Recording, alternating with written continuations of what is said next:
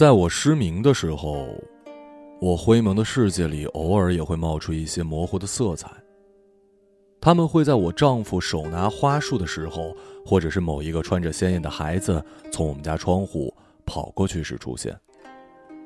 这些颜色像是一勺勺果酱被投入正在搅拌的牛奶之中，浮在表面上不过2秒便会掉入转动的漩涡里。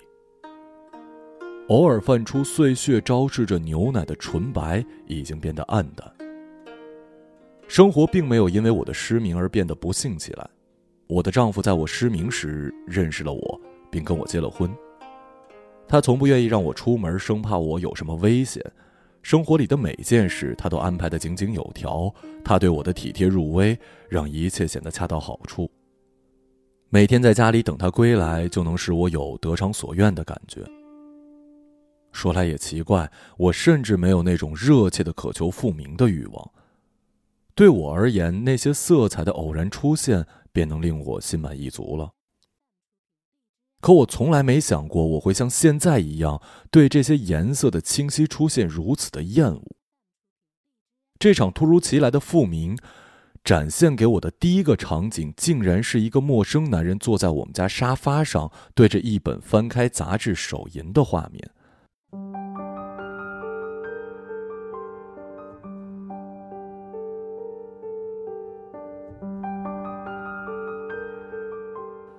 而我过了好一会儿才反应过来，这个男人就是我的丈夫。我很难继续在我的描述中称他为丈夫。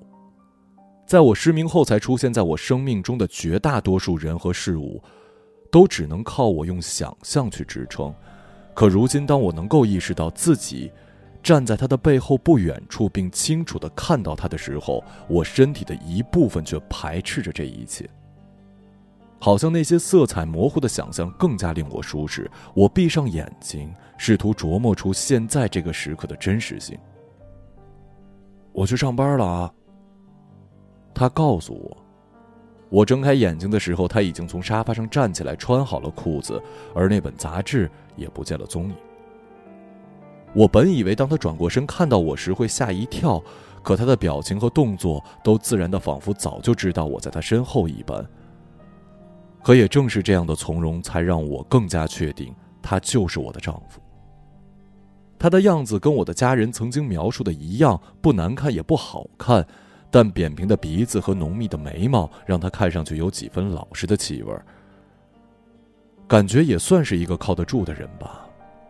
可总觉得跟体贴2个字挂不上钩。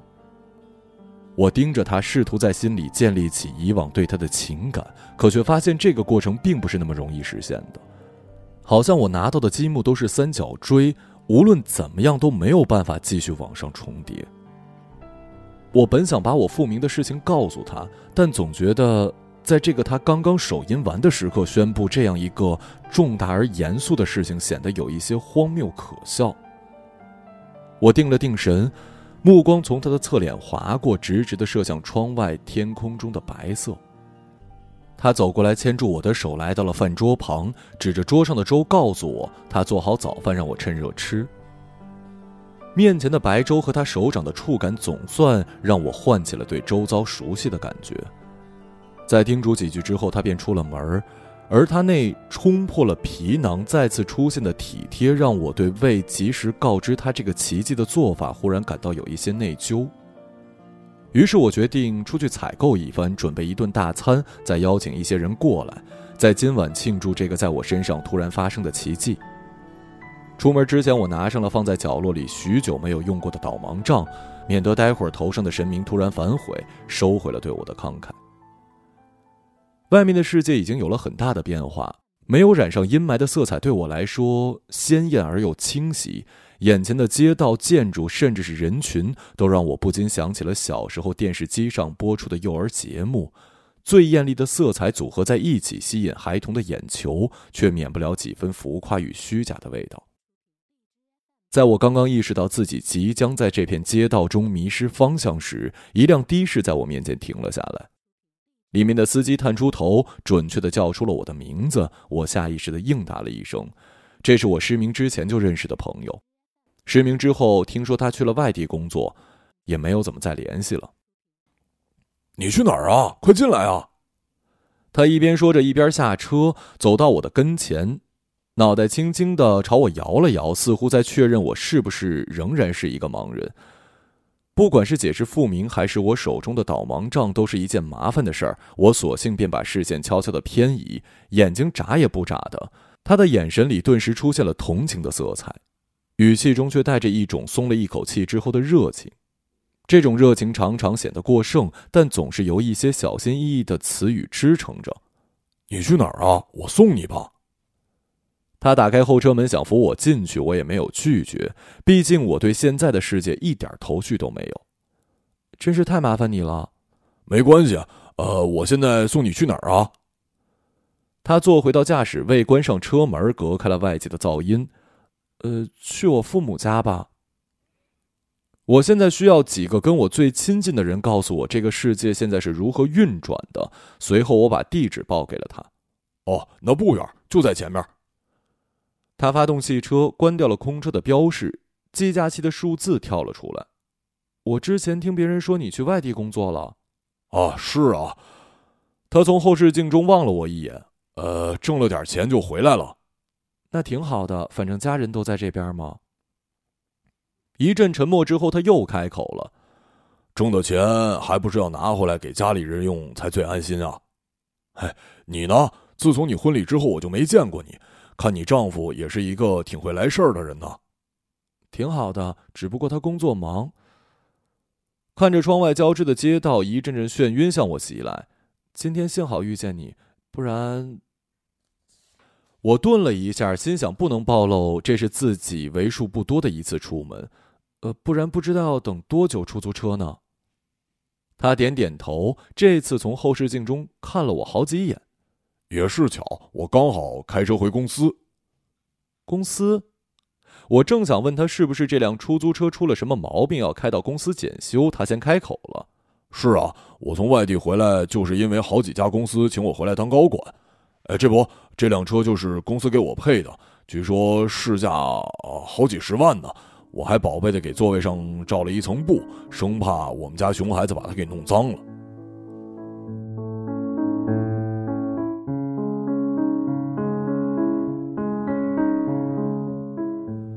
我感到脑子里有一种嗡嗡叫着的蜜蜂飞过，我想往四周看看，希望自己只是眼花了。可计价器上的红色已经跃入我的眼中，我一动也不敢动，怕任何一个微小的动作也会伤害到他的自尊心。真好啊，看到你现在家庭事业都这么成功了。我努力做出一个自然的微笑，却立马后悔了。现在轮到我在他身上施加那种过剩的热情了。接下来的十几分钟里，他开始滔滔不绝地说起自己的事业，还描述了他口中那辆汽车的优点，说要不是时间紧一点，一定让我体验一把车里人性化的功能。若我还是一个盲人，我一定会毫不怀疑地相信他。车终于开到了父母家楼下。生活过起来其实还挺好的，不是吗？他最后对我说，眼睛直直地看着前方，已然沉浸在刚刚他为自己编造的谎言里。我向他道了谢之后下了车，从那个全是虚伪词语的空间里钻出来。这几年父母一起来看我的次数很少，他们俩中年时又给我生了一个弟弟。这些年我那父母不仅要工作，还要忙着照顾我那还在读书的弟弟。如今我眼睛复明了，也能给他们帮上不少忙了。开门的是我的母亲，她看到我差点跳起来。哎呀，你怎么过来了？你一个人来的？我点点头，母亲随后立马转身朝屋里大喊，快快快，咱们女儿来了。这几个简单的词语立即在我身边围绕，幸福的血液朝我的脸颊奔去。我感到有一些晕乎乎的。父亲带着弟弟也出现在门口，牵起我一边朝屋子里走一边念叨，你怎么一个人来的？他呢？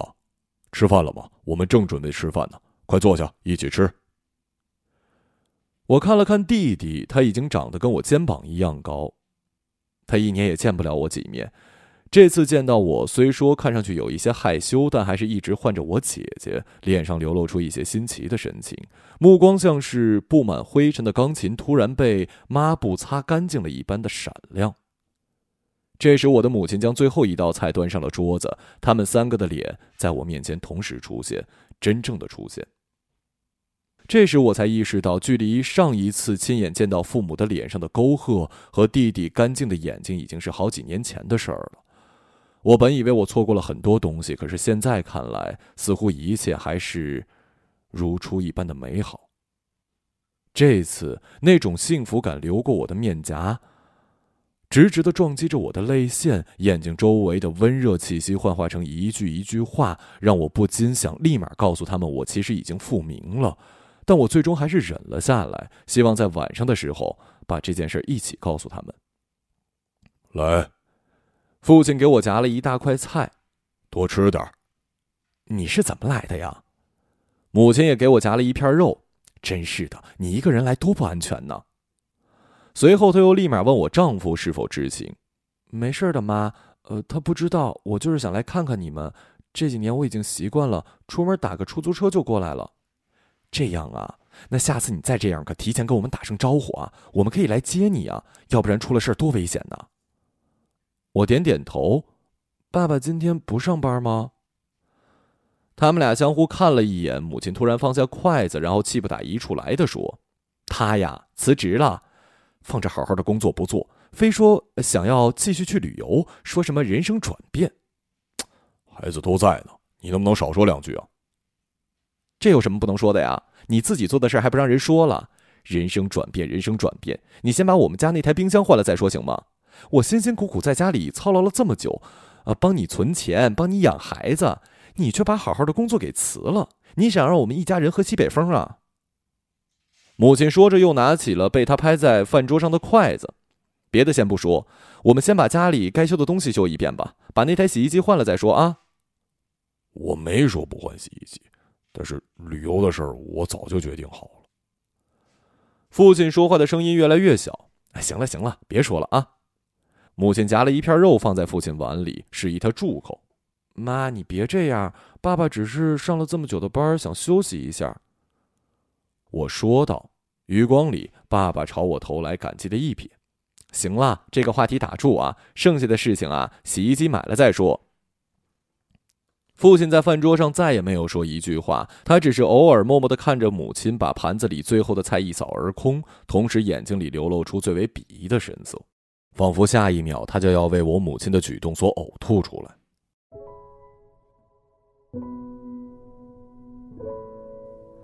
记忆里，我分明记得我小的时候看父亲总是笑盈盈地望着我母亲吃饭的样子，他曾经还教育过我，要让我好好看看母亲吃饭的样子多么斯文，还说看一个人在饭桌上吃饭的姿态就能看出他所谓的涵养。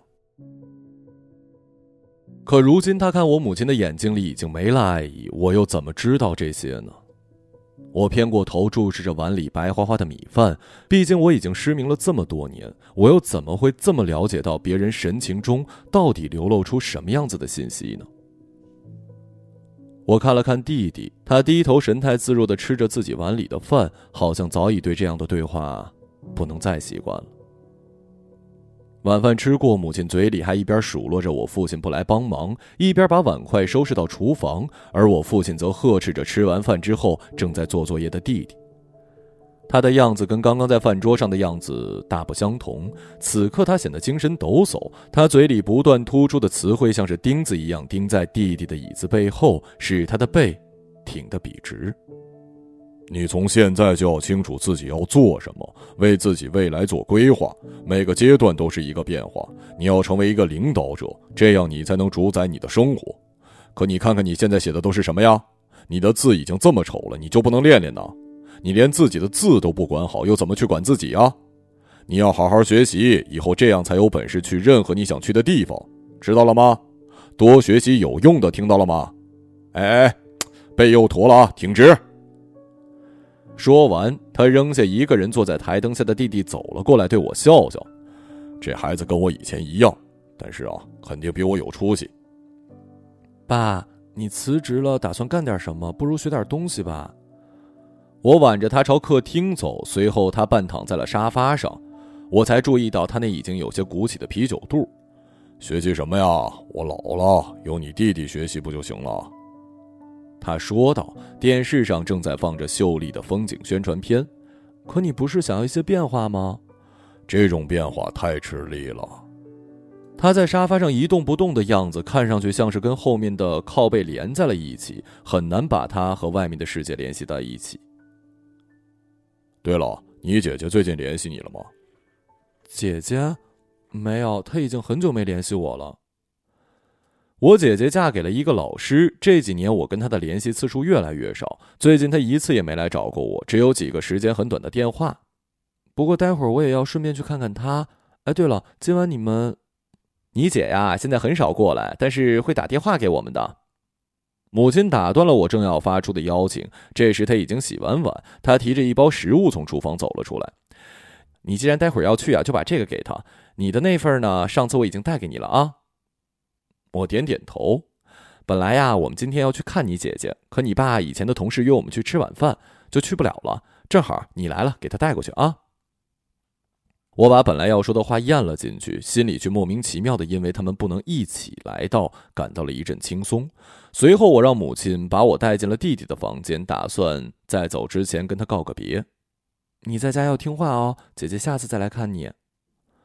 我摸摸他的头，他有一些不舍地看着我，然后在我耳边悄悄说了一句话。最近家里爸爸的东西越来越少，但是妈妈好像没发现。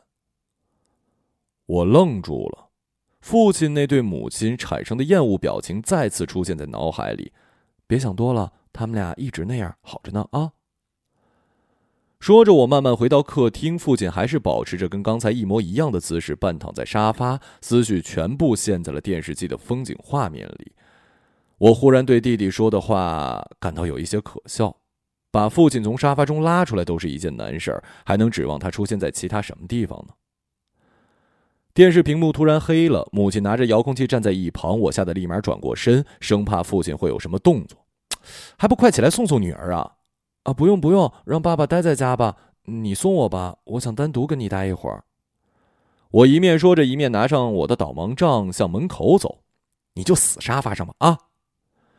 母亲临走时补了一句，我回头望了一眼父亲，他还是半躺在沙发上，头却偏向另一侧，眼睛望向了窗外的天空。母亲在楼下帮我拦了一辆出租，让司机把我送到姐姐家，便回了家。刚刚走到姐姐家门口，就听到小孩的哭声，大概是姐姐家1岁多的男孩的声音吧。我敲了敲门，房间里突然安静，一阵稀稀疏疏的声音之后，房间里出现了朝门口走来的脚步声。猫眼处的小孔亮了一下，之后又变得跟之前一样暗。开门的是我姐夫，他把门只开了一点缝，伸出一只手在我面前晃了晃。见我眼睛眨也不眨之后，他把门打开了一点。屋子里很黑，里面的桌子上坐了一个漂亮的小女孩，看上去8、9岁的样子，她的眼睛边挂着泪珠，作业本散落了一地。姐夫回过头对她笑笑，食指放在嘴边做了一个嘘的动作，本来张开嘴巴正在抽泣的小女孩瞬间就没了声。随后姐夫向屋子里喊了一声我姐姐的名字，我姐姐探出一个头，她已经衰老了很多，看上去甚至跟我母亲已经差不多大了，还发胖了不少。在我没失明之前，我姐姐是一个模特，有一副令人称赞的好身材。她从黑暗中走了出来，一只手还拿着半块油腻腻的烧饼，我这才注意到她脸上挂着一丝丝泪痕，半高领毛衣也隐隐露出了一些紫色的伤痕。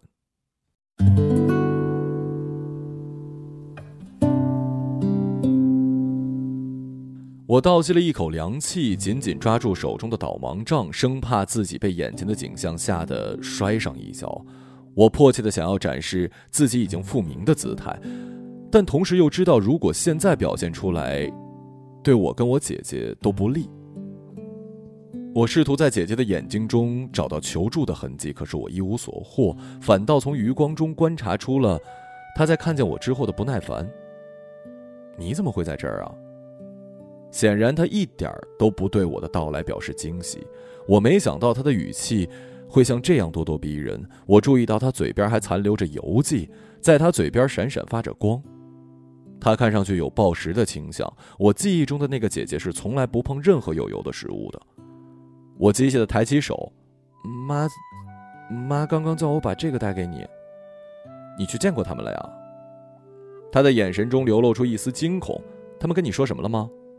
没有，他们只是说本来想过来，但是今天没时间。哦。他接过我手里的口袋，打开之后看到食物，喉咙动了一下。这时姐夫走到他的旁边，也就是在我的面前，朝我姐姐做了一个让我快走的手势。姐姐的脖子往旁边缩了一下，根本不敢抬头看他。屋内那个小女孩也时不时的怯生生往这边看一眼。我屏住呼吸，想要把姐姐带出去。姐姐，你可以陪我出去逛逛吗？我想买点东西，一个人不太方便。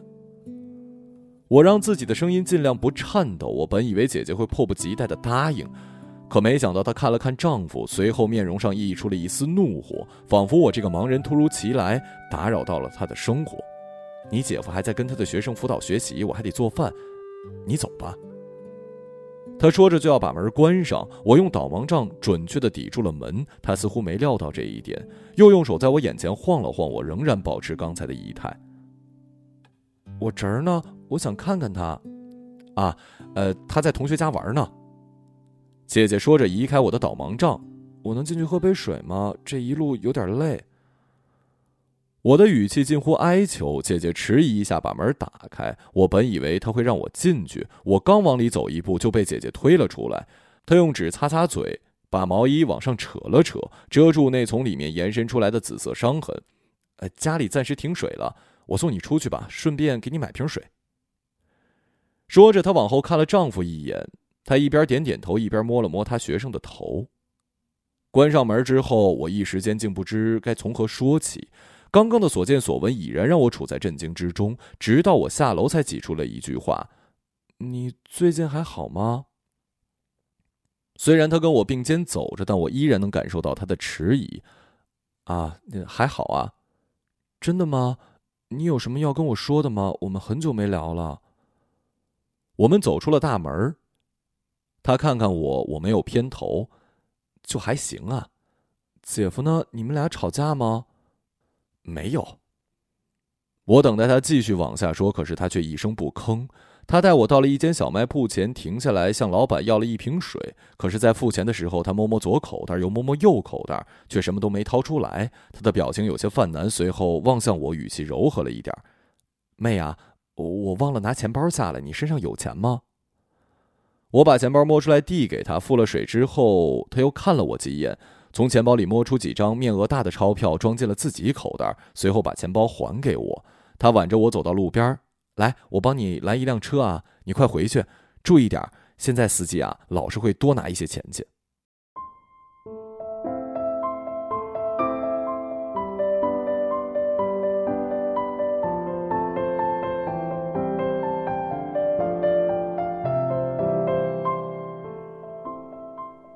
我强忍住自己的眼泪，此刻就算让我再多看上他一眼，我也不愿意了。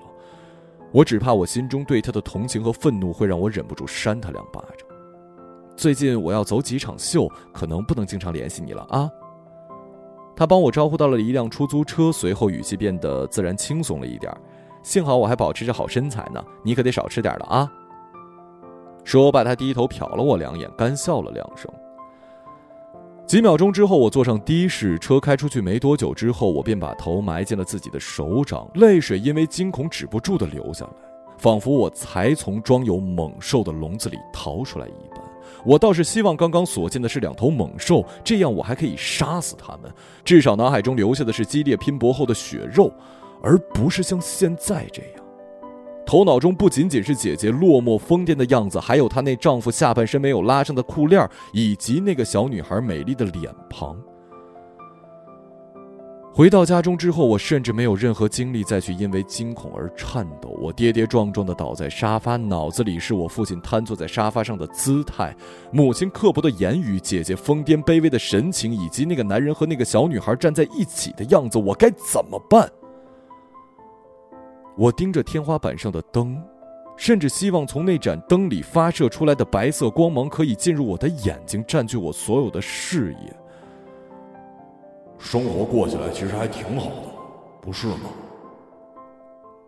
那个出租车司机的话语突然钻进我的脑海里。生活，我的生活里还剩下什么了？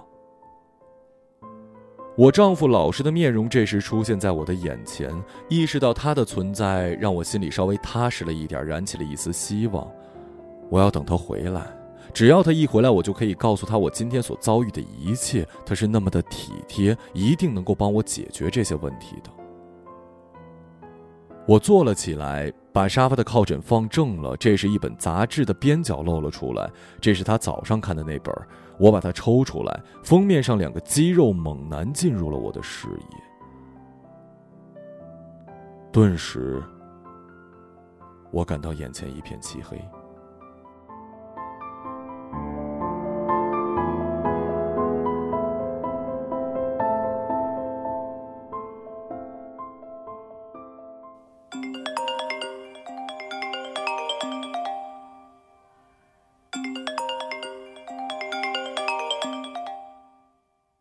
这个时候电话响了，比以往任何时候都急不可耐，我感到一阵恶心，拿着电话冲向了厕所，但无论如何也吐不出来，只能无能为力的不断干呕。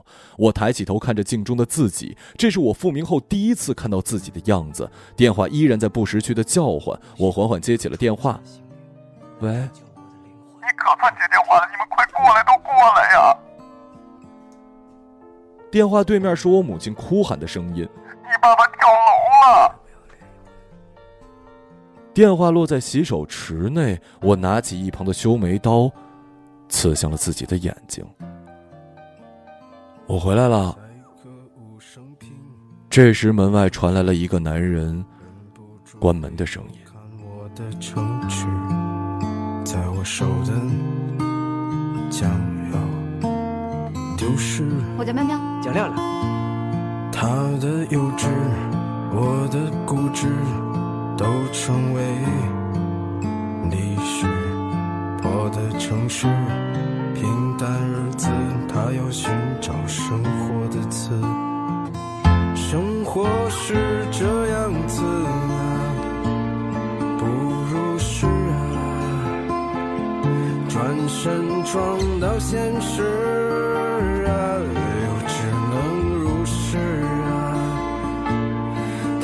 却依然啊，对现实放肆啊，等着美丽的故事被腐蚀啊，最后的好梦渐渐消失，放下玩具，举起双手都没有为此。你会不会离开我？我好怕。我觉得吧，我这日子过得特没意思。你最无情、最冷酷、最无理取闹。让我走！要走我就死给你看！他的幼稚，我的固执，都成为历史。我的城市。平淡日子，他要寻找生活的刺。一个朗读者，马晓成。转身撞到现实啊，只能如是啊，他却依然啊，对现实放。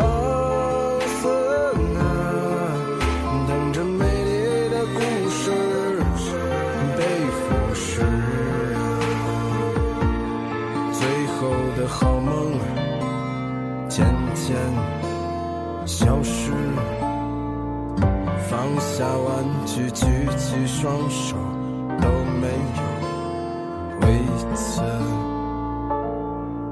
这是个很久远的事，在歌舞升平的城市，在我手的将要丢失。